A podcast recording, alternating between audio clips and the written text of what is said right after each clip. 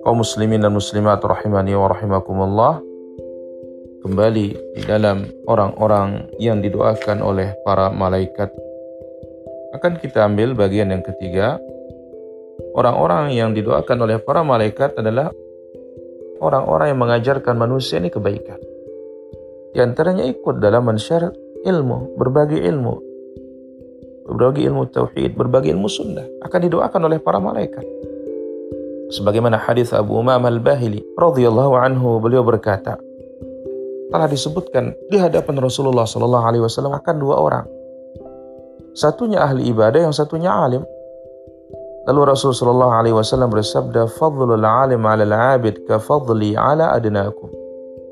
Keutamaan orang berilmu di atas orang ahli ibadah seperti keutamaanku di atas kalian semua. Kemudian Rasul Shallallahu Alaihi Wasallam bersabda, Inna Allah wa malaikatahu.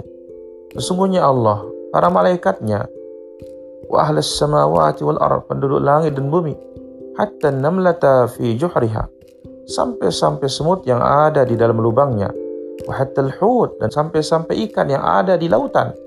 La yusalluna ala muallimin nasil khair, bersalawat, mendoakan orang-orang yang mengajarkan kebaikan kepada orang lain. Hadis ini dikeluarkan oleh Imam Tirmidzi dan dihasankan oleh Imam Al-Albani rahimahullah taala.